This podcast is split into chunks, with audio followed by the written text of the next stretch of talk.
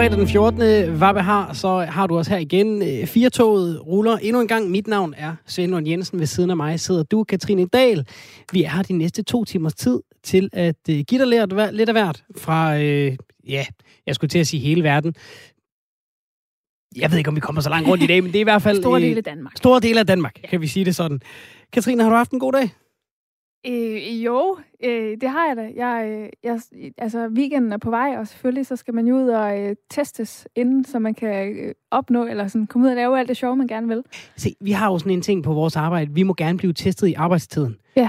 Og jeg har, jeg har det jo dårligt med, fordi jeg gør det altid fredag øh, formiddag, fordi så kan jeg jo drage nyt af det i weekenden. Så synes ja, jeg, det er lige på kant til, om, om man må eller ej. Du skulle testes. Jeg skulle testes, og jeg mødte op kl. 8, fordi jeg tænkte, så er der ikke så lang kør. Det var en lyntest, jeg skulle ind mm. Øh, jeg møder op kl. 8, og der er virkelig mange mennesker. Helt vildt mange mennesker. Og det er jo fordi, alle skal jo, alle skal jo ind og testes. Fordi at, og vi er jo midt i en ferie også, så folk kan fint altså, stå der kl. 8 mm. om morgenen og gøre det åbenbart. Ja. ja. Men jeg når at være i køen i øh, nok i en halv time, 40 minutter, og så kan jeg mærke, nu begynder jeg at blive svimmel. Jeg ja. begynder at få det dårligt. Det skal lige sige, at jeg er gravid. Det har måske også haft en indvirkning på det. Øh, jeg, jeg får brug for at sætte mig ned. Og det skal lige sige, altså jeg er, jeg er på den sidste række. Jeg kan se teltet for enden af køen. Jeg, jeg er så tæt på. Ja. Øhm, men jeg sætter mig ned, og, øh, og øh, den her svimmelhed bliver bare værre, og folk kigger på mig, og jeg kan mærke, at hormonerne kører, og jeg begynder bare at tudbrøle, fordi jeg synes, det er så pinligt, at jeg skal sidde der midt blandt alle de her mennesker, og, øh, og alle kigger på mig, og man er mødt op i tøj, som man nok ikke ellers vil gå i, men man tænkte, det tog 10 minutter, og så ingen så en, og Ja, det der, var... der er du nødt til lige, fordi der bliver man jo nysgerrig på det billede, man kan danne i hovedet. Øh, er, er vi ude i en form for nattøj? Øh, jeg havde en, øh, en, øh, en skrigegul velurtrøje med en øh, sådan øh, ruskens skrigblå jakke på. Okay. Ja, og så øh, selvfølgelig Adidas bukserne. Ja. Yes. Øhm, Man lægger mærke til dig. Men ja, ja, det er meget tydeligt. Alle andre går rundt i deres sorte jakker, og så var der mig.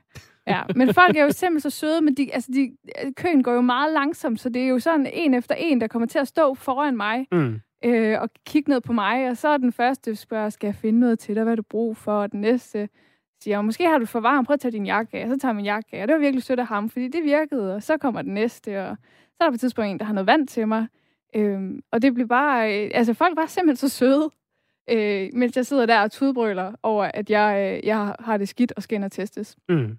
Ja. Og det ender så med, at nu får jeg det egentlig godt. Der er nogen, der kommer vand til mig. Det er dejligt, det er fint. Og så får jeg lov til at gå helt op foran køen. Og alle dem, der er så gået forbi mig imens, ja. de er jo simpelthen så søde. Altså, de, de er jo så danske der, at de sådan lige giver mig et klap på skulderen og siger, at det skal nok gå. Og, og det er jo, det er jo vi er på vej ind for at blive testet for ja. corona, og alle begynder bare at røre ved mig. Ja, du er blevet rørt af 40 mennesker på vej derind altså, det er tæt på. Jeg berørt af rigtig mange mennesker på vej ind for at blive testet mod corona. Og det er jo, det er jo så typisk dansk, at vi, vi viser fysisk omsorg for mm. hinanden, når der er en, der har det skidt. Også selvom at vi står i en coronakø. Altså, var der nogen, der råbte, er der en læge til stede? Fordi I var jo i nærheden af et testcenter. Ej, det, jeg, øh, jeg, jeg kunne gennem tårerne for at sige, for sagt, det er fint, det skal nok gå, jeg er bare gravid. Okay, ja. okay. Så fordi der lå jo også risikoen for, at, at folk troede, du var virkelig bange for at få taget en quiz-test. Ja, det er rigtigt. Men altså, jeg nød virkelig at komme ind og, øh, og få testen, fordi så fik jeg lov til at sidde ned. Der er, eller andet, der er åbenbart et eller andet rart ved at få noget op i næsen. Det kunne mm. jeg jo meget godt lide. Okay. Og så så øh, det, var, det var meget fint. Må jeg spørge dig, Christine, og, og det er jo ikke fordi, at jeg skal prøve at lægge flere år imellem, imellem os, end dig i forvejen. Øh, jeg spørger lige alligevel meget øh, voksent. Havde du fået morgenmad? Det havde jeg. Okay. Det havde jeg. Okay. Og jeg havde, jeg havde også en lille juice med mig. Men den havde jeg jo noget at mm. drikke inden. Øhm, så det var, det var simpelthen bare, fordi køen blev for lang for mig. Så, øh, så trods alt øh, dejligt at mærke, at vi, selvom vi er i en pandemi, hvor vi skal holde afstand, så stadig lige kan øh, give et klap på skulderen, når der er brug for det, og, og vise lidt omsorg. Tak ja. for den øh, historie, Katrine. Som sagt, øh, så skal vi vidt omkring. Vi skal tale om øh, politikere, både øh, når de sætter sig ned og skriver en mail, men også øh, når de sætter sig og skriver noget på øh, Twitter eller Facebook. Vi skal tale med et meget smidigt menneske. Så skal vi tale lidt om film og fodbold, og så skal vi sørge også lige nå og runde ulve i øh, Danmark. Bliv hængende. Der er masser af godt til dig de næste to timers tid. Telefonnummeret, hvis du vil sende os en sms, det er 1424. Skriv R4 et mellemrum, og så er din besked. Du kan også ringe 72 30 44 44. Med det, rigtig hjertelig velkommen indenfor i øh, dagens øh, udgave af Firtog. De higer og søger i gamle bøger. Vi kender den udmærket fra øh, guldhornene, og nu er der en øh, ny og opdateret version. Fordi ved vandet ud for Jules Minde står en mand og roder i noget sand. Velkommen til dig, Carsten Clausen. Nej, han røg lige af. Det kan være, at øh, han har haft øh, held med sit ærne. Carsten Clausen, han er øh, formand for det, der hedder Jules Minde Havnemuseum. Og øh, jeg har set inde på øh, TV2 Østjylland, at øh, de har gang i øh, noget af en mission. De er øh, nemlig ved at lede efter noget, som ligger øh, i vandet ud for Jules Minde Havn. Og øh, de har øh, her sent i den her uge, altså torsdag, har de fundet ud af, de har måske nogle, de har fået en markering på noget, som kunne være, øh, være interessant. Og jeg har ikke fortalt dig, hvad det er, de leder efter nu. Jeg trækker spændingen en lille smule for at se, om vi får, øh, om vi får Carsten med. Carsten Clausen, velkommen til programmet. Nej? Okay. Ikke nu. Vi prøver alt, hvad vi kan. Øhm, mens vi lige gør det, så kan jeg også godt afsløre for dig, Katrine, og, og lytterne, for ellers så, så bliver det måske så bliver det lidt langt, kan vi sige, hvis jeg, hvis jeg skal blive ved med at sidde og ikke afsløre, hvad det handler om. Det handler om et anker. Et anker? Ja, simpelthen. Og øh, kan du gætte, hvilket anker det er? altså, øh, et anker til en båd? Ja. ja, og det er en ganske særlig båd. Altså, er det en, en dansk nationalskat? Det er det. Ja, så er det jo nok fregatten. Det er fregatten Jylland. Det er fregatten Jyllands andet anker. Og det ene anker, det ligger, øh, det ligger allerede øh, ved havnen i Jules Minde. Det andet, det har så været væk i en rumtid, og man tror så måske, man har, øh, man har fundet det. Vi skal så prøve at finde ud af, øh, om, de, om de er kommet det lidt nærmere og, øh, og finde det her, øh, det her anker. Og jeg kan se ud på vores producer, Marianne, nej, nej. Det der jo er, med det hanker, det er, at de står simpelthen ude på vandet og dykker efter det, sådan, altså i disse dage. Mm. Og det kan jo være, at vi kan håbe, det er derfor, at Carsten ikke tager telefonen. Det er, fordi de allerede har øh, fundet det. Nu giver vi den lige sådan et par sekunder mere, og, øh, og så, øh, så tænker jeg, så går vi videre til, til noget andet, fordi vi har selvfølgelig et eller andet, vi lige kan fylde tiden ud med. Vi skal have fat i, øh, i Karsten, øh, det, øh, det lover vi. Prøv at høre, vi tager lige noget fra, øh, fra øh, i øh, morges, fordi vores gode kolleger på Radio 4 Morgen, de har, øh, de har snakket med nogle øh, fodboldfans. Ja. Fordi i går så var der jo pokalfinale. Vi talte med øh, Morten Brun her i øh, programmet, som øh, er fodboldekspert og var ude at se den. Han gav os en, en fyldig reportage derfra. Det blev en, en 4-0 sejr til, øh, til Randers. Og øh, det kan man altså godt høre på, øh, på dem, de talte med i Radio 4 morgen, fordi de havde i forgårs talt, nej, i går morges, undskyld, talt med øh, fans fra hvert hold, øh, og ligesom få et bud på, hvordan kommer den her kamp til at gå, øh, og så videre.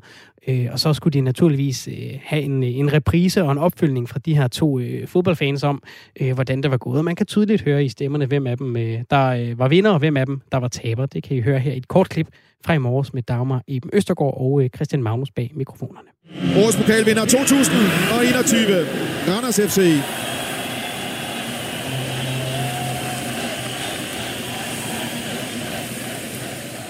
Det blev øh, kronjyderne, der løb med, øh, med pokalen. Øh, I går der blev der jo spillet pokalfinale på Sears Park i, i Aarhus foran lige knap 8.000 tilskuere. Kampen den endte 4-0 til Randers mod Sønderjyske. Og dermed, godmorgen til dig, Rasmus Bøtkjær Thomsen. Ja, godmorgen. Du er Sønderjyske fan? Yes. Ja. Hvordan står det til? Uh, ikke så godt. var du Ej, det var, det var, det var, en, det var en, et træls resultat, men uh, stadig en, en fed dag, synes jeg. Ja, du var, var du på stadion i går? Det var jeg. Du er jo lidt hæs. Ja, stemmen, stemmen er lidt væk. ja. Det, vi, vi havde det også med i, i radioen i går, Rasmus, så der, lad os lige høre, hvad du sagde der. Jamen, Randers de er hurtigt til at tage favoritrollen, så lad os bare sige, at de er favoritter, men uh, vi vinder 2-0. Det gør ingenting. Og så gik det jo hverken værre eller bedre, end efter, var det 6 minutter, Rasmus, så stod der 2-0 til Randers.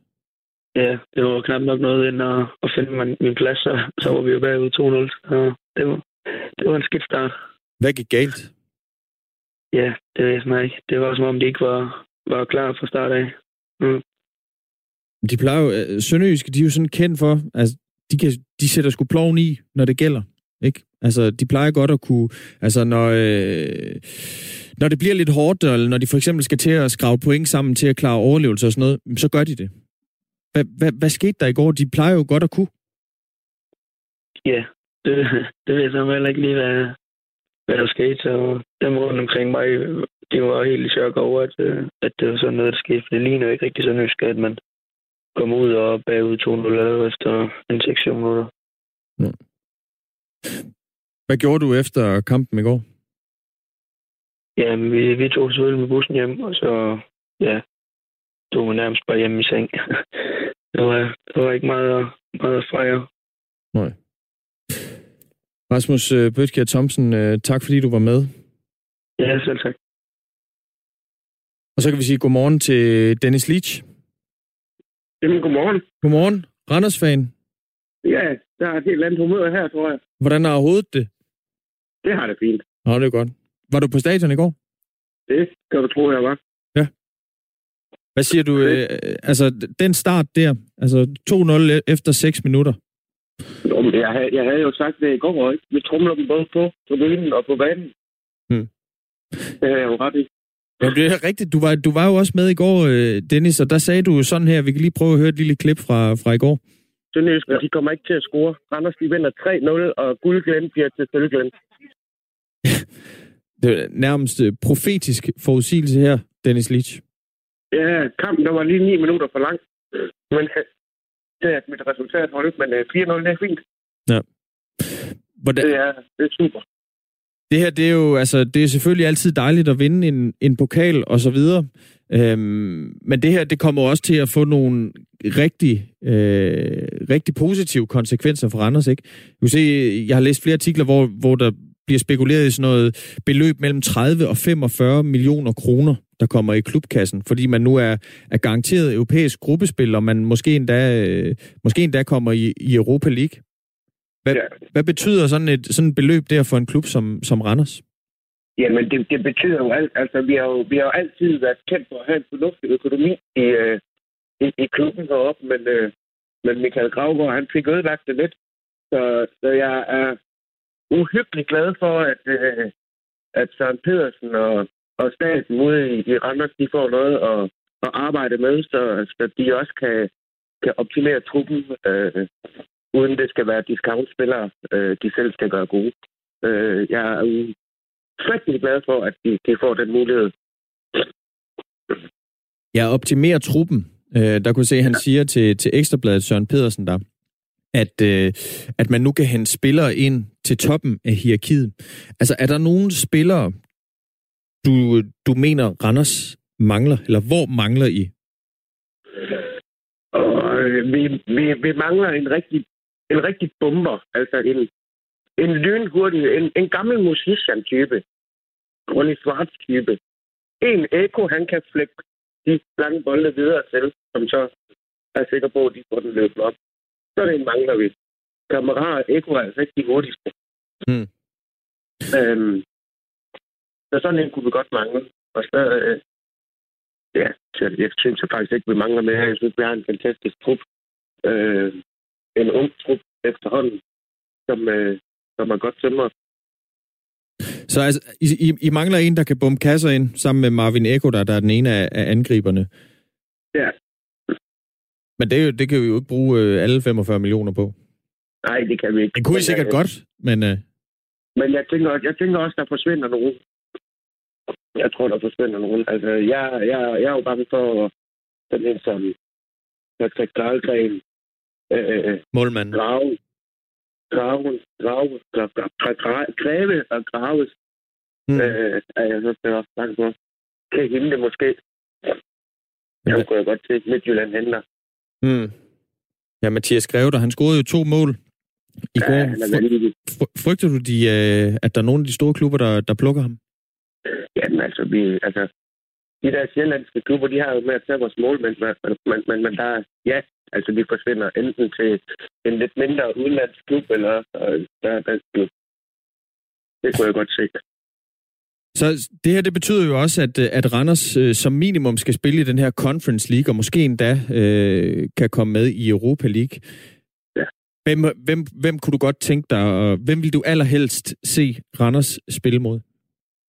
Og hvem vil jeg helst se Randers spille mod? Ja. Det, så ved jeg ikke, om jeg skal gå efter mit hjerte, eller om jeg skal gå efter øh, et stort hold. Altså, fordi Gå efter dit hjerte. altså, der kunne jeg jo, kunne jeg jo godt tænke mig sådan nogle hold som Arsenal, eller Altså, ja. Ja. Selvtæt. Vi må se, hvad der kommer op af, op af hatten, når der skal trækkes lod. Ja. Tak fordi bliver du var spændende. med. Ja, hvad vil du sige til sidst? Jeg siger bare, det bliver spændende. Jeg glæder mig helt vildt. Jamen, det bliver spændende. Vi følger med. Dennis Litsch, øh, tak fordi du var med, og tillykke med, med pokalen. Jo, tak.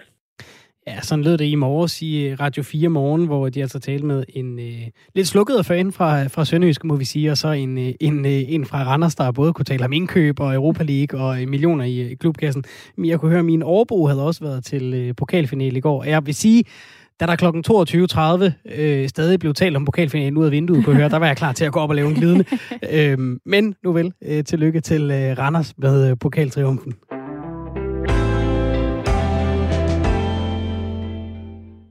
Svende, hvad, hvad er en af mediernes vigtigste rolle? Og det er jo sådan noget, altså det er jo både, der er jo både noget oplysning, og så er der noget, øh, så er der noget holden, holden i ørerne af de der politikere, ikke? Det er jo sådan en ja. af de klassiske, den fjerde statsmagt, øh, ja, ja. som man plejer på. Det Ja, kan jeg dog øh, trods alt huske fra skoletiden. ja, præcis. Vi skal være vagthund. Mm. Ja. I en, øh, en kronik for Christi Dagblad skriver øh, professor i statskundskab Peter Nedergaard, den nuværende regering står ekstraordinært stærkt over for pressen. Den risikerer at skade demokratiet. Hold da op. I, øh, I en undersøgelse fra juni sidste år viste, øh, at ministerne i vores nuværende regering oftere giver et skriftligt svar til medierne, end hvad man har set tidligere. Under, under Helle Thornings regering svarede ministerne med et skriftligt svar 7% af gangene, altså når medierne stiller spørgsmål. Mm. Øh, ved Lars Lykkes regering skete der en øgning til hele 22 procent, og nu ved Mette Frederiks regering svarer ministerne med et skriftligt svar hele øh, knap 28 procent af gangene. Altså hver fjerde gang en, minist- en, øh, en øh, journalist spørger, så får øh, journalisten et skriftligt svar. Hold da op. Det er meget. Ja, men, øh, men vores ministre er jo også travle mennesker. Mm. Altså så hvad, hvad er problemet egentlig lige, at de ud, udarbejder en mail, når de har tid, frem for lige at tage samtalen med journalisten med det samme. Øh, til at gøre os klogere, klogere på det, har vi fået besøg af dig, Roar Buk. Velkommen til. Ja, det var jeg. Du er øh, forskningslektor i samfundsfag og centerleder på Danmarks Medie- og Journalisthøjskole. Roar, hvorfor, hvorfor er det et problem, at politikerne sender skriftlige svar? Jamen, det er jo fordi, at når man sender et skriftligt svar, så er der ingen mulighed for at stille et opfølgende spørgsmål. Og det betyder, at det bliver en meget øh, tam forestilling, når man prøver at øh, få, få øh, ligesom gravet ned i noget som journalist. Det er jo altså tit de opfølgende spørgsmål, der er de vigtigste. Det er sjældent, at det er det første spørgsmål, der ligesom er det afgørende. Det er jo som regel, når man interviewer folk, de opfølgende spørgsmål, hvor man ligesom finder guldet.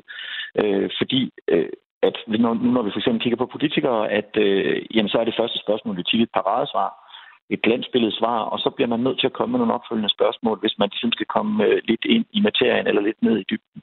Mm.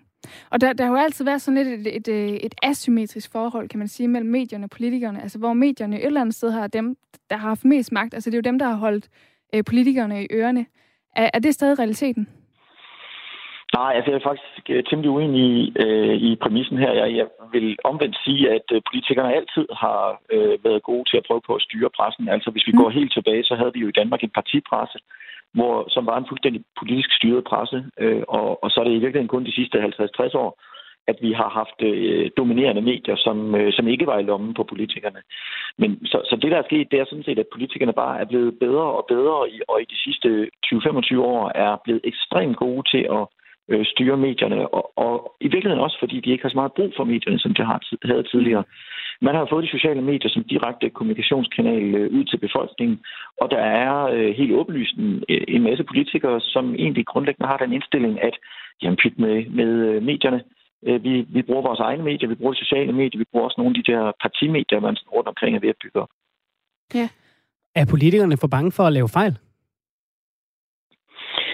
De er i hvert fald bange for at blive afsløret i fejl, og det er der sådan set ikke noget odiøst i. Det er vi vel alle sammen. Øh, der er vel ikke nogen, der kan lide at blive afsløret i en fejl, men det er jo meget vigtigt i et demokrati, at vi netop har mulighed for at lede efter fejlene, øh, for at, vi, at sikre os, at vi får de, de rigtige beslutninger i samfundet, men jo også for at holde øje med magthaverne, om de eventuelt misbruger deres magt. Altså, jeg har se- selv for nylig brugt ret meget tid på en sag i Fredericia Kommune, som jeg tror, de fleste har hørt om, Mm. øh, hvor borgmesteren på mange forskellige måder er, er kommet i problemer, og nu ikke længere er borgmester. Øh, og det er jo meget vigtigt, at vi har nogle medier, der kan grave den her type af sager frem.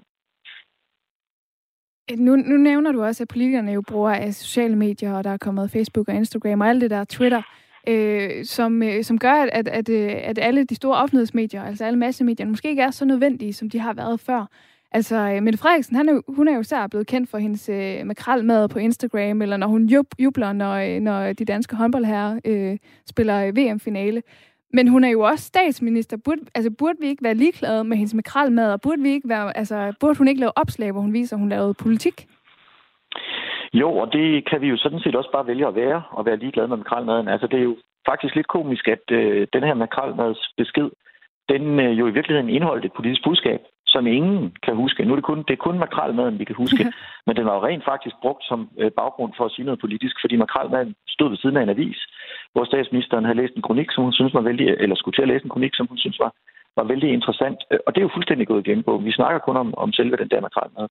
Men, men det er jo klart, at medier har jo muligheder for at presse igen, og det er også det, som jeg sammen med en kollega, Mette Mørk, for nogle måneder siden skrev en artikel, øh, en forskningsartikel, hvor vi ligesom prøvede at argumentere for, at man er nødt til at prøve at lære at presse igen fra mediernes side over for vores politikere. For eksempel på den måde, at når man øh, som politiker smider noget på sociale medier, så skal man opdrage, og politikerne skal lære, når de gør det, så får de deres budskab ud.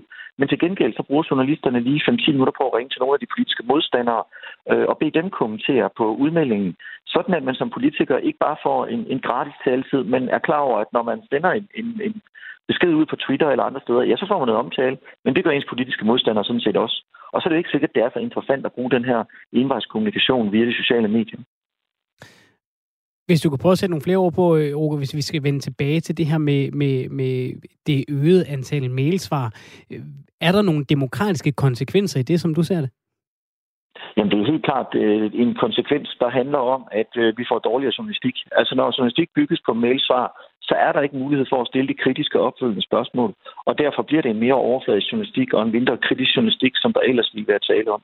Så det er et kæmpe problem, at politikerne i stigende omfang vælger kun at svare på den her måde.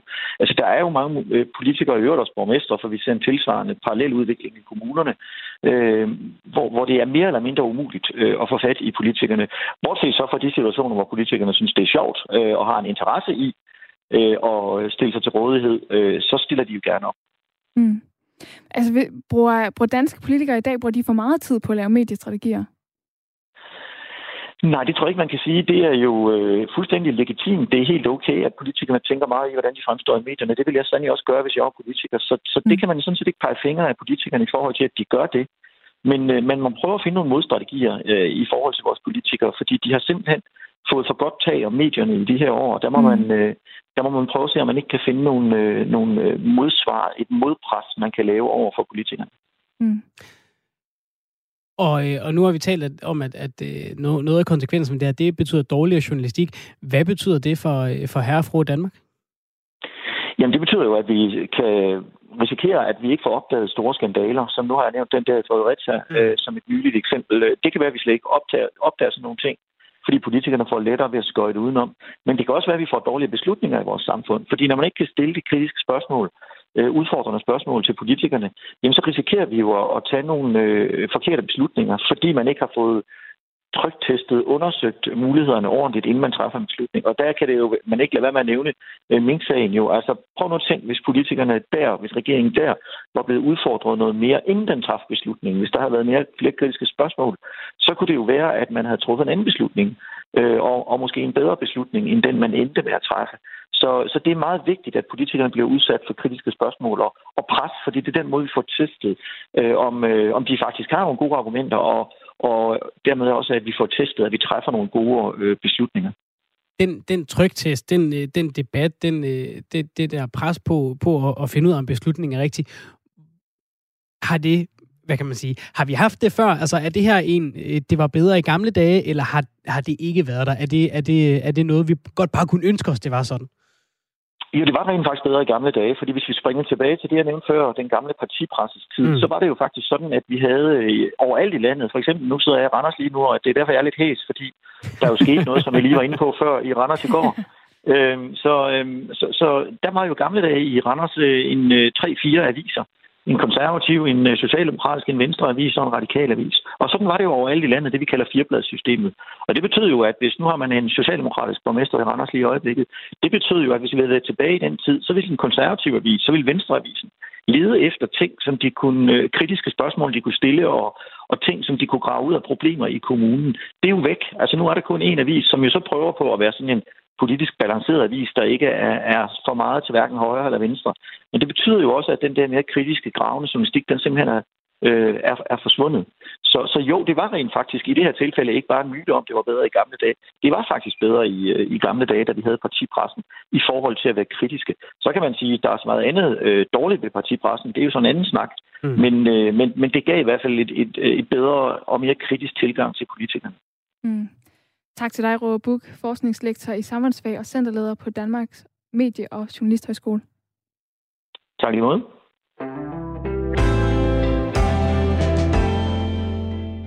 Katrine, er du øh, smidig? øh, nej. Jeg var som barn, der kunne jeg få øh, Okay. benene op på mit hoved, sådan øh, baglæns fra ryggen. Ja, men... Det er jo men, imponerende nok i sig selv. Ja, præcis. Men hvis jeg prøvede i dag, så ville jeg nok brække ryggen, tror jeg. Prøv lige at lytte med her. Ja, velkommen til programmet Op på Fars Hat. Jeg er taget ud på Gøjlerskolen i dag, fordi der er 20 års jubilæum herude, og der er en fantastisk stemning. Folk jonglerer og springer i trapez og sluger i, så det er en ren fornøjelse. Og jeg står her sammen med dig, Smokey John. Ja, Og øh, du er jo slangemenneske, ja, og du kan simpelthen øh, klemme din krop ind på de mindste steder, hvor folk troede, det var umuligt at klemme Ja. sig ind. det, jeg er slange, det er fordi, jeg er slangemenneske. Ja, og det nummer, du vil lave i dag, hvad er det, det går ud på? Øh, øh, kan du se den, den frysekaske, der står der? Ja, Den vil jeg kraftigt med klemme min krop ned i. ned, ned i den lille Ja. frysetaske. Ja, Den er jo ikke meget større end en værktøjskasse. nå, det ved jeg nu ikke. Jamen, det er den jo ikke. Nej, Men øh, så vil jeg sådan set bare sige, sige værsgo. Ja, øh, og, og, tak. Så tager jeg fat. Først starter jeg med at tage det ene ben ned i kassen. Ah, ah. Ja, for helvede, det går godt nok ondt i dag. Kan du hjælpe mig lidt med det ene ben der? Øh, hvad, hvad vil du have, jeg skal gøre? Du skal bare klemme på det. så? Klemme på det? Ja, for helvede, jeg er slangemenneske. Bare klem. Okay, okay. Jeg kan sagtens, jeg kan holde til det. så klemmer jeg. Ah, au, Åh, oh, nej, nej. Øh, hold ej. kæft. au. Ja, det her det var et klip fra øh, den gamle satire-CD Svedbanken med øh, sketchen Slangemennesker. Jeg må indrømme, jeg er altså heller ikke sådan en super smidig en. Jeg kan sådan, altså jeg, kan, jeg, jeg er, har forholdsvis korte ben, så jeg kan bøje i hoften, du ved, og så røre jorden med hænderne, altså Åh. uden at bukke benene. Men jeg tror, jeg tror, det er, fordi jeg har nogle en, altså enormt små proportioner i, i, øh, i min krop. Øh, ikke fordi jeg er øh, særlig smidig. Det her er vores næste gæst øh, til gengæld, der øh, medvirker i en artikel på øh, DR.dk. Velkommen til dig, øh, Ylva øh, Maja Havndrup, der er øh, contortionist, eller hvad man også øh, med, et, øh, med et ord øh, her i Danmark øh, plejer at kalde slangemenneske. Velkommen til. Tak skal du have. Må jeg spørge, hvordan sidder du lige nu? Jeg sidder i skrædderstilling, faktisk. Kan du, kan, du, kan du i løbet af interviewet hæve sværhedsgraden en lille smule, bare sådan måske øh, hvert minut, hvert andet, øh, og så bare lige fortælle os, hvordan du så sidder? Jamen okay, det kan jeg godt. Dejligt. Øh, hvordan har du det med betegnelsen slangemenneske? Jeg har det okay med den. Øhm, jeg havde en periode, hvor jeg helst ikke ville kalde slangemenneske. Jeg vil hellere, kalde contortionist. Ja. At det, at det er egentlig det rigtige ord for det, jeg gør. Men det er sådan, at i Danmark, der er der rigtig mange, som ikke ved, hvad contortionist det er. Så derfor øhm, er jeg begyndt at bruge begrebet slangemenneske Ja, mere så, og mere, jeg sige. så er simpelthen, altså, du har simpelthen bare givet op på at, at blive kaldt det, du helst vil kaldes, fordi det, det, det forstår vi andre ikke. Prøv lige at forklare os, hvad er, øh, hvad er det så, øh, en, kontor, en kontortionist er? En contortionist er en, som øhm, udtrykker sig igennem sin smidighed. Dem, og, og det er ofte øhm, ryggen, man er smidig i, i Mm. eller man specielt er smidig i som contortionist. Og det er der, hvor jeg også er specielt smidig. Og når du siger, at, at du udtrykker dig gennem din smidighed, hvad betyder det så? Altså, i hvilke situationer øh, øh, bruger du det her øh, Ja. ja. kontortionist? Jamen, det er jo en, en, øhm, en gammel cirkusdisciplin. Mm. Øhm, så der er en masse øhm, teknik i det. Og den teknik, den bruger jeg til at jamen, optræde i alle mulige sammenhænge med, egentlig. Og, øh, og jeg tror, jeg tror øh, hvis jeg kan lokke dig til, Ylva, jeg tror, øh, det kunne være fint lige med en positionsændring. Så hvis du prøver at, at udnytte din, din smidige krop til at sætte dig på en måde, som jeg garanteret ikke kan, og så fortælle os, hvad du gør. Ja, Jamen, nu har jeg taget begge fødder op oven på lårene, så jeg sidder i en lotusstilling. Okay, det kan jeg med øh, 100% garanti ikke. øhm, hvordan opdagede du, at du var lidt mere smidig end, øh, end andre mennesker? Det opdagede jeg i en meget tidlig alder. Øhm, hvad hedder det? Jeg har jo en mor, som også har været cirkusartist. Mm-hmm. Og jeg har jo set hende træne. Og, øhm, og, i, og, og jeg, ja, og jeg har trænet med hende. Og der fandt jeg selvfølgelig hurtigt ud af, at jeg kunne alt muligt, som mine venner ikke kunne. Og at altså for mig, der at gå i split og spagat, det var ikke noget problem. Det var Okay. ikke noget, jeg behøvede at øve mig i. Det kunne jeg bare, for eksempel.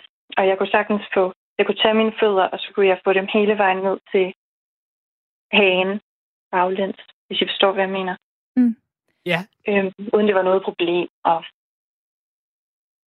øhm, men altså, som barn, der tænkte jeg jo ikke, at, at, jeg, at det her det skulle være min levevej Mm. og at være smidig som sådan. Jeg vidste, at jeg, jeg kunne lide at optræde. Jeg elskede at optræde. Men det var først, øhm, da jeg blev lidt ældre og, og stod på cirkusskolen, at, at, jeg, og, at det også gik op for mig, at det faktisk var muligt at vælge øhm, contortion som en disciplin. Mm. Har du, har du nogensinde oplevet, hvor at du øh, er gået i en position med, hvor en eller anden, øh, altså hvor du sidder og er rigtig smedig, og øh, en eller anden position, ingen andre er også dødelige mennesker kan, kan lave, hvor du så låser fast i din krop, eller du ikke kan bevæge dig ud af det igen? Nej, det har jeg ikke oplevet. Jeg kan altid komme ud igen. Jeg er, jeg er blevet stillet de spørgsmål før.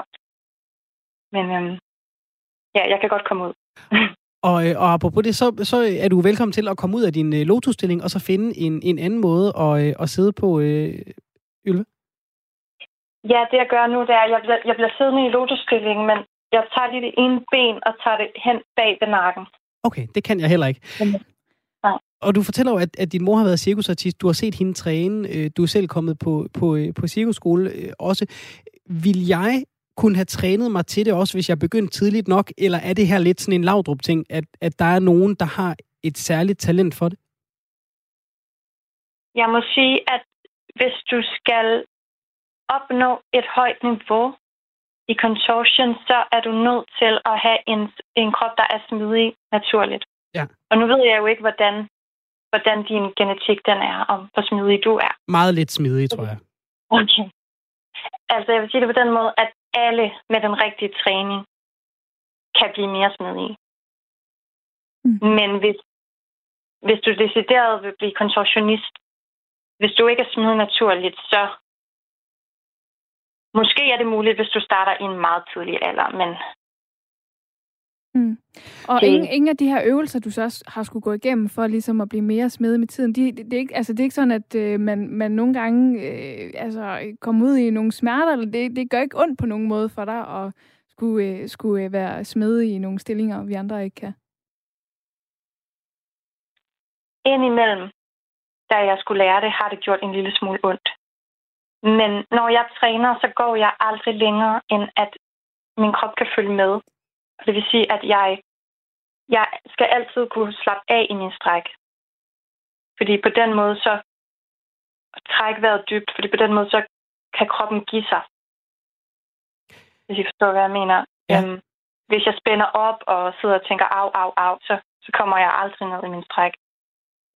Giver det at være kontorsionist nogen fordel i, øh, i hverdagen? Altså er der, nogle, er der sådan nogle dagligdags ting, du kan gøre på en øh, anderledes, øh, bedre, øh, øh, mere, øh, mere øh, ja, hvad skal man sige, øh, behendig måde end os andre?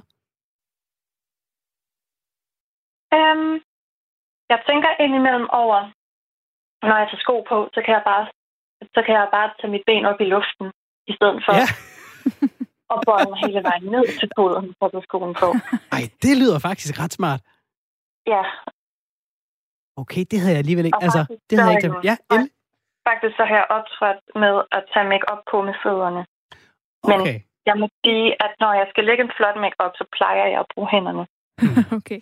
Men det, vil- det vil sige, du ville, øh, altså teoretisk set godt, hvis du havde rigtig travlt en morgen, så kunne du tage make op på med fødderne, mens du tørrede hår med, øh, med- altså med hænderne og hårtørren. Ja, i princippet. Det er altså meget smart. ja, Jamen, det, det Ylva, er det faktisk. Nu, øh, nu har vi ikke øh, så forfærdeligt mange spørgsmål tilbage, så jeg tænker, at vi skal have en form for, øh, for øh, øh, kronenummer her. Altså øh, en sidste stilling, du, øh, du kan sætte dig i, hvor, øh, hvor vi virkelig øh, taber øh, kæber og mund. Ja. Jamen, ved I hvad? Jeg, jeg tager lige hovedet op på numsen, Ja. mens jeg snakker med jer. Som, som man jo gør. Prøv lige, prøv lige at beskrive, hvordan det sker. Hvilken vej bevæger hovedet sig? Altså, hvordan ender det der? Nå, altså... Okay, så nu har jeg lige lagt mig, mig på brystet med hagen, presset ned i gulvet, og så svejer jeg i ryggen, så benene kommer hele vejen hen ved siden af hovedet. Og så lige så stille, så begynder min, min ryg, den begynder at slappe mere og mere af, og så, hov, ja, så lander jeg numsen på hovedet. Det er meget imponerende beskrevet. Øh, Ylva, øh, er, er, er, er det at være kontorsionist, er det øh, øh, en livslang gave, eller, eller når man øh, et tidspunkt, hvor kroppen ikke kan følge med længere? Jeg må sige det på den måde, at det er meget individuelt. Jeg har hørt om kontorsionister på 75. Altså, og, øhm, og jeg, jeg må indrømme at sige, at jeg, jeg ved ikke, hvor længe, at jeg kommer til at blive ved med det selv. Måske til jeg er 50, måske til jeg er 40. Mm. Jeg, jeg, altså, det må tiden vise. Ylva Maja Havndrup, det var en, øh, det var en fornøjelse at, at tale med dig. Det var meget imponerende. Altså øh, kontorsionist og øh, hovedperson i en artikel på DR.dk lige nu. Tusind tak øh, for at være med her. Jamen selv tak. Det var dejligt, at I ville have mig. Naturligvis. Ja. Så blev hun øh, foldet ud igen, og, øh, og øh, det var meget spændende. Tænk at kunne øh, øh, tage make op på med fødderne, eller bare løfte foden op og tage sko på. Det gad jeg faktisk rigtig godt. Det er virkelig smart. Ja, det er altså, det godt det er nok. virkelig smart. Ja.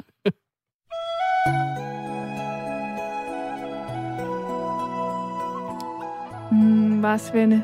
Ja, hvorfor spiller vi så det her? Det er ikke fordi, der er en eller anden øh, årsdag. Det er øh, fordi, vi skal tale om øh, film, som vi aldrig tror får en opfølger. Altså film, hvor øh, toren ikke ligger lige for. Der er Titanic jo et, øh, et godt bud. Hvad, øh, hvad kunne du ellers finde på af, af bud til det, Katrine? Jamen, jeg har, jeg har tænkt på øh, De Undergange. Ja. Ja, en tyske film, hvor man følger Hitler i bunkeren, hvor han jo så til sidst slår ham og konen ihjel. Ja, det er en kedelig tor i hvert fald. Der sker ikke så meget. det er virkelig værveligt. Der er også øh, Braveheart, Ja, ja, ja, Ja, den er ja. også svær. og så er der øh, bare film, jeg bare aldrig håber, der kommer flere af. Det er selvfølgelig Twilight. Ja, okay. Ja, ja. Øh, øh, vampyrromance, det var aldrig lige mig. Nej. Nej. Hvad med dig, Svende? Har du, kunne du komme på nogle film? Benjamin Button. Ja. Den bliver også svær, med mindre det så er en fødselsfilm, ikke? Altså, så går man hele vejen, Ja, hele vejen med. Ja. Øhm, sommeren, sommeren 92? Den tror jeg heller ikke på. Det var en Gør du one ikke time. det? Nej, det tror jeg ikke på. Ej, og jeg du er endda fodboldfan. Altså, der vil jeg sige, der skulle du have noget mere tiltro til Danmark. Ja, men med, med lidt held, så har vi boykottet alle slutrunder, inden vi øh, når at blive rigtig gode. Vi har ellers godt, godt, Ja, godt hvad med den her sommer? Ja, jeg håber lidt på Hvad den med den her sommer, Det Svende? kunne godt være. Ja, Det kunne tak. godt være. Sommeren 21. Jeg, Ja. jeg, jeg tror lidt på det nu, faktisk. det er godt. Øh, mit sidste bud kunne være druk. Altså, fordi så dum har man ikke lov at være, at man gør det igen. øhm, nogle cliffhanger, de er selvfølgelig så store, at øh, de kræver en, øh, en opfølger også for, øh, for pengenes skyld. Og så er der de modsatte film, der altså ikke ligefrem øh, skriger på et øh, follow-up. Vi har rundet nogle af dem her. Øh, Gladiator kunne også øh, komme på listen, Flammer Citronen og øh, Hvidstensgruppen som jo også har sådan en naturlig afrunding i, øh, i sin øh, handling. Derfor så øh, kan det både være øh, sjovt og mærkeligt, at øh, vores næste gæst lige har været en tur i Kronjylland for at være øh, statist på netop øh, Hvidstensgruppen 2. Øh, så det er det, vi taler om her de næste par minutter, altså mulige og især umulige toer. Først og fremmest har vi nu fået øh, selskab i studiet af vores øh, dygtige producer Marianne Skov Pedersen, der i sidste uge var afsted som statist på filmen Hvidstensgruppen 2. Velkommen indenfor, Marianne. Jo, tak. Jeg er sikker på, at øh, du vil blive øh, sagsøgt i øh, hovedet, og øh, hvad vi ikke kan sige her, øh, hvis du afslører noget om handlingen. Men øh, mm. som en del af sættet som statist, øh, gav det mening, det der med, at der skulle laves en to af Hvidstengruppen? Det synes jeg. Altså, jeg forstår godt øh, jeres reaktion. Jeg tænker, det er noget underligt noget, fordi den første reaktion, jeg fik, da jeg fortalte det til min mor, det var også sådan, jamen, døde de ikke alle sammen i etteren? Ja, fortæl, hvordan, hvordan, hvordan slutter Hvidstensgruppen? Altså, hvorfor er det, vi snakker om, at det skulle være mærkeligt, der kom en to? Jamen, det er jo fordi, den slutter... Ja, spoiler alert til dem, der ikke har set den. Altså, øh, det, den slutter med, at øh, ligesom Marius Fil, faren og broren og alle dem, som er med i Hvidstensgruppen, stort set alle sammen i hvert fald, Mm. bliver henrettet, fordi de var en del af modstandsbevægelsen. Ah, nu kan jeg godt huske ja, den ja. scene. Så derfor Mm. tænker man, hmm, den er ligesom slut, alle Mm. er døde. Men alle er nemlig ikke døde. Så øh, der er øh, de to søstre, Tulle og Gerda. De Ja. døde ikke. De Nej. kom i fængsel i stedet for. Og øh, det her må jeg godt sige, fordi det har en Grete Bjerg Ries, instruktøren, selv udtalt til Mm. DR. Mm. Så det kan ikke være nogen hemmelighed. Det handler om, at, at søstrene de kommer i et tysk fængsel efter, øh, at det her er sket. Ja. Øhm, og man ligesom følger dem i fængslet, og hvad der ligesom sker, når de bliver, øh, når de bliver løsladt. Okay. Øhm, ja, så jeg synes, det var en, en historie, som var værd at fortælle, faktisk. Så det er ikke en, det er ikke en weird, unødvendig tor. Okay. Og, og øh, hvad kan man sige? Kan du sige noget om, øh, hvor vi er øh, i tidsperiode her, øh, for hvor den foregår? Altså, er det sådan en blinkende lygter, hvor de kommer tilbage mange år efter og skal have en æggekage på kronen? Eller er vi mere en medias race? Ja, det er mere, øh, mere en medias race, vil jeg tro. Øh, Det er ikke sådan, at vi kommer tilbage 30 år efter og følger de traumatiserede børnebørn Mm. eller sådan et eller andet. Øh, Det er, øh, jeg tror, det foregår i øh, 44, øh, Okay. så det er jo lige året efter, -agtigt, og det foregår som sagt ved et, et tysk kvindefængsel. Ja. Mm. Hvad var din rolle som statist? Jamen, øh, jeg var jo så øh, det, der hed øh, kvindelig fange, en ud af mange. så øh, det var det, som jeg ligesom skulle, øh, skulle være. Ja, dem var vi nogle stykker af. Og Marianne, vi kender dig som øh, en øh, smilende producer normalt. Prøv lige, at, prøv lige at give os dit statist øh, ansigtsudtryk, fordi man kan jo selvfølgelig ikke gå og smile i et tysk øh, kvindefængsel under 2. verdenskrig. Det, du skal Åh oh ja, det er, Det er meget, bare det meget jo se. triste, alvorlige ansigt. Det Det var- skulle heldigvis ikke filme mig tæt på, for mine skuespillerevner er ikke så store. Jeg vil sige, det var hurtigt, du lige fandt øh, ansigtet frem. Øhm, Katrine, vi skal jo nemlig tale om... Øh, om nej, nej, Marianne, det er simpelthen spændende, du har været med øh, til, den, øh, til den film. Mm. Prøv lige at fortælle os lidt om, hvordan var det, hvordan, øh, hvordan øh, var øh, følelsen på, øh, på sættet? Kunne du mærke, at du var en del af noget stort? For der var godt nok mange danskere, der så etteren i biografen. Det er jo, øh, det er jo potentielt biografhistorie, vi har gang i igen her. altså, en kæmpestor filmproduktion. Jeg synes, det var, det var virkelig øh, fascinerende. Kæmpe koordinationsarbejde, der var i gang. Øh, Så det, jeg tror virkelig, der er potentiale til, at det bliver en mega god film, fordi der er godt nok øh, rigtig mange mennesker, der arbejder hårdt på den, Mm. og en kæmpe setup. Ja. Har du været med i en film nogensinde, Katrine? Nej, desværre. Jeg har været med i, kan I huske de der Kims reklamer med Jørgen? Mm. Der var jeg med i nogle af de første. Jeg var til audition som Kim, Er det rigtigt? men jeg fik Nå. den ikke, så, så jeg var åbenbart dårlig øh, til den audition. så jeg fik en, en statistrolle øh, og øh, blev tysset på at Søren Fagli, fordi jeg kom til at tale for højt. Øh, Arne har skrevet ind, øh, han skriver, som historielærer fortæller jeg mine elever, at etteren, er etteren en succes, så kommer der en toer, derfor 2. verdenskrig. Øh, og, øh, og meget passende, fordi det er jo netop 2. verdenskrig, vi taler om. Tusind tak, øh, Marianne, vores øh, dygtige producer, som går ud af studiet nu, fordi hun skal nemlig ringe til vores næste kilde. Det er Johan øh, Albrechtsen. Han er nemlig filmjournalist og redaktør på Movie.dk. Velkommen til, Johan. Tusind tak, tusind tak for at invitere mig med nok en gang. Naturligvis. Det er altid en Det bliver en fornøjelse. fortsættelse på en eller anden måde, det her jo, kan man Ja. sige. Ja, hvilken to håber du aldrig bliver lavet, øh, Johan?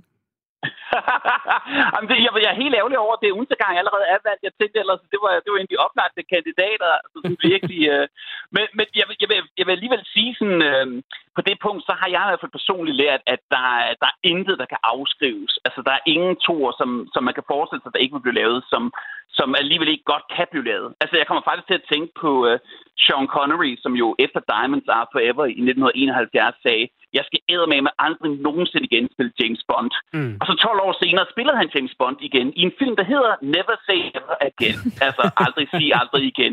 Og det indkapsler bare fuldstændig det her med, at man skal virkelig aldrig sige aldrig. Og det synes jeg især, at vi har, altså, vi har lært de sidste 10-20 år, hvor der virkelig kommer sådan en bølge af virkelig sådan forsinkede fortsættelser. Altså fortsættelser, der kommer sådan 25, 30, 35 år efter, efter forgængerne nærmest sådan helt ude af det blå.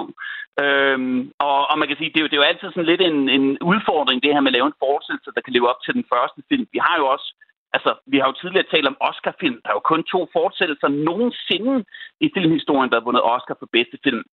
Jeg tænker, det kan lytterne måske lige gruble over, så kan det være, at jeg kan afsløre dem, dem til sidst.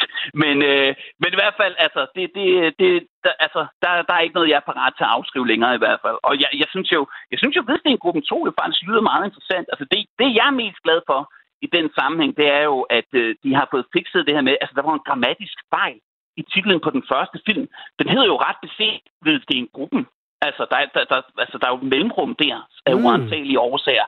Men det har det fikset i toeren, så den hedder altså Hvidstengruppen 2. Nu er der ikke længere noget mellem- mellemrum mellem Hvidsten og gruppen. Og jeg er helt sikker på, at det har været hovedårsagen til, at de gerne vil lave en toer. Det var for at rette op For op på den. grammatiske fejl i den første titel. Så det er jo en meget, meget smuk gestus. Når vi taler om, øh, om umulige efterfølgere, hvilke film tænker du så på, Johan? Jamen altså, øh, altså, i forhold til umulige fortsættelser, det var det, du spurgte ind til, ikke? Jo. Øhm, så i, i, i, altså, der I tale med mig om konceptet oprindeligt, så var det sjovt, var, I nævnte blandt andet Gladiator 2. Øh, og Gladiator, det er jo den her store film fra 2000, hvor Russell Crowe jo spiller en gladiator i det gamle Rom. Mm. Og han, øh, nu kommer endnu en spoiler alert. Vi har jo allerede haft en, altså filmen er 20 år gammel, så jeg tænker, det er fair nok. Men han dør jo til sidst. Øhm, men der har jo sjovt nok i mange år været en tor på tapetet. øh, der, øh, der er faktisk to forskellige manuskripter, der har været i omløb. Jeg har også talt med Connie Nielsen om det her. Hun havde jo en stor rolle. Hun fik jo sit internationale gennembrud i den første film. Øh, og hun er, hun er stadigvæk frisk på at lave en tor, og hun har stadigvæk været med til mange samtaler om det, så you never know. Mm. Men altså selveste Nick Cave, den helt igennem fantastiske sanger, blev hyret af Russell Crowe til at skrive en tor, hvor Russell Crowe løber rundt i dødsriget og slås mod guder og dæmoner. Altså, det lyder jo mere som sådan en kulørt Playstation-spil, end det lyder som en forestillelse til en Oscar-belønnet storfilm. Men det, jeg jo synes lyder ret fantastisk ved det, jeg efterhånden tror, at Russell Crowe er for gammel øh, til den efterhånden desværre, så, er det jo, så det fede ved det er jo, at det vil være en forestillelse, der er helt, helt anderledes end den første. Og der er jo ret beset gennem filmhistorien to forskellige slags fortsættelser. Der er dem, der bygger videre på etteren, og det vil sige prøver at lave noget andet eller udvide universet. Og så er der dem, der bare gentager etteren. Vi havde en succesfuld opskrift. Lad os bare prøve at lave det samme, fordi så er det sikkert populært igen. Så, så, så Gladiator 2 Nick Cave Edition lyder enormt spændende, men jeg tror desværre ikke, øh, at vi får den. Og nu spillede jo også lige musikken øh, fra Titanic indledningsvis. For så vidt jeg ved, så har den aldrig nogensinde været på tale. Men der er jo et amerikansk filmselskab, der hedder The Asylum, som til gengæld har lavet en Titanic 2. Fordi der er sådan meget friere regler i USA i forhold til sådan kreativ frihed og copyright. Så, øh, så, det, så det kunne de lægge sig ind over og lave sådan en, men den handler altså ikke om en nedfrossen Leonardo DiCaprio, der blev tøet op. Den handler bare om et nyt Titanic-skib, som så bare bliver smadret i en storm øh, på grund af global warming. Så det bliver sådan helt øh, en Titanic 2 der op i tiden. Men øh, der er altså ikke nogen Kate Winslet eller DiCaprio med, kan jeg godt skubbe med. Men vi har jo fået rigtig, rigtig mange uventede fortsættelser gennem tiden, og jeg er helt sikker på, at vi får endnu flere af slagsen. Man kan jo allerede øh, sige, at øh, taglinen til øh, Gladiator 2 i dødshed skriver lidt sig selv, fordi han jo sagde, I will have my vengeance in this life or the next, and it was ja, the next. Ja. der, er, der er mange fingre til ende der. Ja, lige præcis. Er der nogle øh, film, hvor du tænker, det vil, det vil simpelthen være blasfemi at tilføre mere til historien? Ja, altså, det, altså så, igen så er vi jo tilbage i nogle af de gamle klassikere, og ofte, ligesom dem, vi nævnte før, så har det jo at gøre med film, der jo sådan slutter helt bræt. Altså for eksempel den, i forhold til det danske film Flammen og Citronen. Det kunne også være, altså det sjove er, uh, William Shakespeare, han var jo så klog nok til at slutte nærmest alle sine stykker med, at alle dør. Uh, han har åbenbart set lidt ud i fremtiden i sin krystalkugle og set, der kommer noget Hollywood, og de skal eddermame ikke lave nogen fortsættelser til mine teaterstykker, så alle skal hele tiden dø til sidst der. Uh, klassikere som Casablanca, altså Scarface, der er spurgt. Men det er jo ofte de her film her, hvor at, at alle jo nærmest dør til slut. Men det har jo heller ikke altid været en hemsko for Hollywood, for det de jo så laver i stedet for, det er, at de laver en prequel, som foregår tidligere i tiden, eller de laver måske en spin-off, altså som man for eksempel har gjort med i Rocky-universet, hvor man nu har de her Creed-film, hvor Rocky han er blevet for gammel en bokser til at kunne være actionhelt. Men så i stedet for, så er han lærer for en ny sådan, ung elev, en ung bokserelev. Så der er jo alle de her opskrifter og formularer, man kan bruge i Hollywood til at lave to år. Og altså det, det største fyord i Hollywood, øhm, det er jo risici. Og man kan sige, det der er, når man laver en to eller en spin-off, det er, at man har allerede et navn, man har et brand, man kan leve højt på, og det er altid mere sikrere, end det er at lave en helt ny opskrift og introducere publikum for nye figurer og personer og universer. Så, øh, så derfor tror jeg igen, at vi bare får flere og flere af dem. Altså, ligesom vi har fået mange af de her øh, fortsættelser meget senere. Blade Runner, Mad Max Fury Road, der jo er begge to kom sådan godt 30 år efter de forrige. Ja. Det tror også noget at gøre med, at dem, dem, dem, der vokser op med de her film og synes, de var så fede, det er jo dem, der er gamle nok nu til at lave film og til at give mm. grønt lys til at lave film.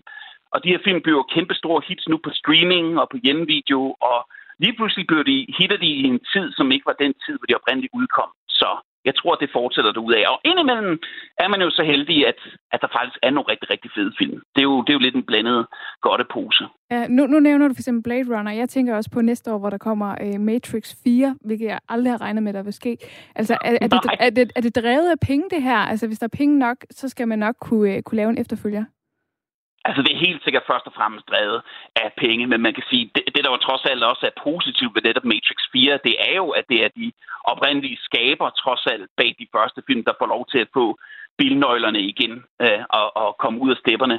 Så man har jo ikke bare øh, overdraget en check til en helt ny tilfældig instruktør og, og så videre. Det er jo også Keanu Reeves, der også kommer tilbage, så det er jo det gamle hold, der bliver samlet, og det er jo bare stadigvæk et stærkt brand, også selvom at man kan sige, Matrix 2 og 3, øh, tror jeg godt, vi kan blive enige om, slet ikke var på højde med den første så er der jo bare, altså, der, vi, vi lever jo i en tid, der bare sådan er gennemsyret af nostalgi.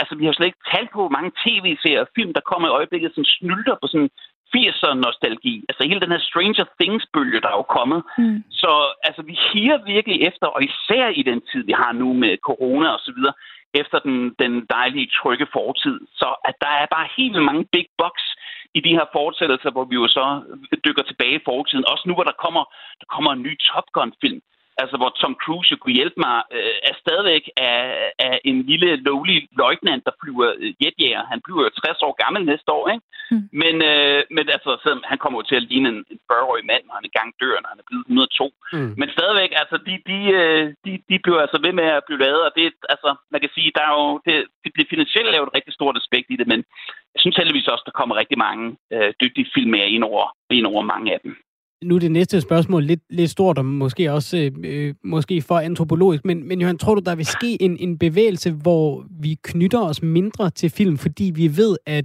at de ikke er garanteret til at stå som en afsluttet historie, øh, men at de kan blive øh, fortalt videre på, eller genfortalt på en måde, som vi måske ikke synes om? Ja, det ved jeg ikke rigtig om. Altså, altså, altså, der har tv-landskabet måske også noget at skulle have sagt, fordi vi har jo vendet os mere og mere til det her med, at der er jo nogle mere mere langstrakte fortællinger, der strækker sig over rigtig, rigtig mange år. Og man kan sige, at det er måske også det, der sådan lidt sådan smitter af på Hollywood og filmbranchen der, som netop gør, at vi ikke får afrundet de her sagaer. Altså, altså, vi har jo altid været vant til en film, det er 120 minutter, den er rundet af, du har fået en god lille kompakt historie. Men nu bliver det mere og mere ligesom, ligesom med tv-serier. Vi får flere og flere spin-offs, fortsættelser osv. osv. Og det der med, om man ikke lige knytter sig så meget til det, at man kan sige, altså, øh, det, bliver, det er måske ikke helt lige så specielt, den her gamle filmklassiker, når nu der så kommer nummer 2, 3 og, og, og 4. Men som jeg jo sagde, da vi talte om, om genindspilninger i forbindelse med druk, altså, så, mm. så vil den oprindelige film jo altid jo stå tilbage også. Det kan man jo altid, altid gense. Men der er selvfølgelig jo altid den chance, kan man sige, at en dårlig fortsættelse går ind og ødelægger lidt arven på den første. Altså hvis der kommer 18 Blade Runner-film, som alle sammen er skrækkelige, så, så, så, så kan det godt være, at man i, i mindre grad husker tilbage på den der helt fuldkommen fantastiske originalfilm, der kom i 82. Mm. Johan, vi skal snart til at runde af, fordi vi skal have nyhederne på, men du lovede jo vores lytter at øh, fortælle, ja. hvilke Oscar-nominerede film, der har været af fortsættelser. Præcis, de eneste, ja, de eneste to fortsættelser, der nogensinde vundet Oscar for bedste film, det var The Godfather 2, og så var det Ringens Herre, Kongen vender tilbage. Altså henholdsvis en to mm. og en treer. Ja. Og Oscar har jo næsten eksisteret i 100 år, og der er altså kun to fortsættelser, der er vundet. Så det, det siger også lidt om, at, at, at der er stadigvæk et stykke vej fordi for fortsættelse i al almindelighed til at kunne måle sig med originalerne. Og så har uh, Tommy Ligård skrevet en, prøv lige at høre her, jydekompaniet kom i en 1 og en 3, fordi toeren altid bliver yeah. dårlig, og det er jo en uh, fin måde at runde af på. Dejligt jordnært, efter at have rundet både uh, Ringnes Herre og uh, Godfather. Tusind tak, Johan Albrechtsen, filmjournalist og redaktør på Movie, for at være med her. Altid en øh, fornøjelse. Katrine, øh, vi øh, nærmer os med hastige skridt et øh, nyhedsoverblik. Vi skal i øh, næste time af dagens program tilbage, fordi vi, vi var jo lidt nødt til at, øh, at lave et, øh, et hængeparti. Vi skulle have ringet til øh, Carsten Clausen fra øh, øh Jules Minde Havnmuseum, fordi de går altså og øh, leder efter noget ude i, øh, i vandet ud for Jules Mindehavn. Det skal vi prøve at høre lidt mere om, hvad det er. Øh, det er det andet anker fra fregatten, fregatten Jylland. Vi skal høre, om de er tæt på at finde det, og vi skal høre, hvorfor de leder efter det. Altså, ja. hvorfor kan det ikke bare øh, få lov at ligge derude? Hvorfor er det vigtigt at, øh, at få hævet det op? Vi skal også høre et øh, klip fra et øh, nyt reportageprogram her på øh, kanalen, øh, der hedder Ulvemysteriet, hvor øh, to øh, dygtige reporter her fra kanalen er taget til Ulfborg for at prøve at blive lidt klogere på, hvor ulvene bliver af, og, øh, og hvad der sker med dem.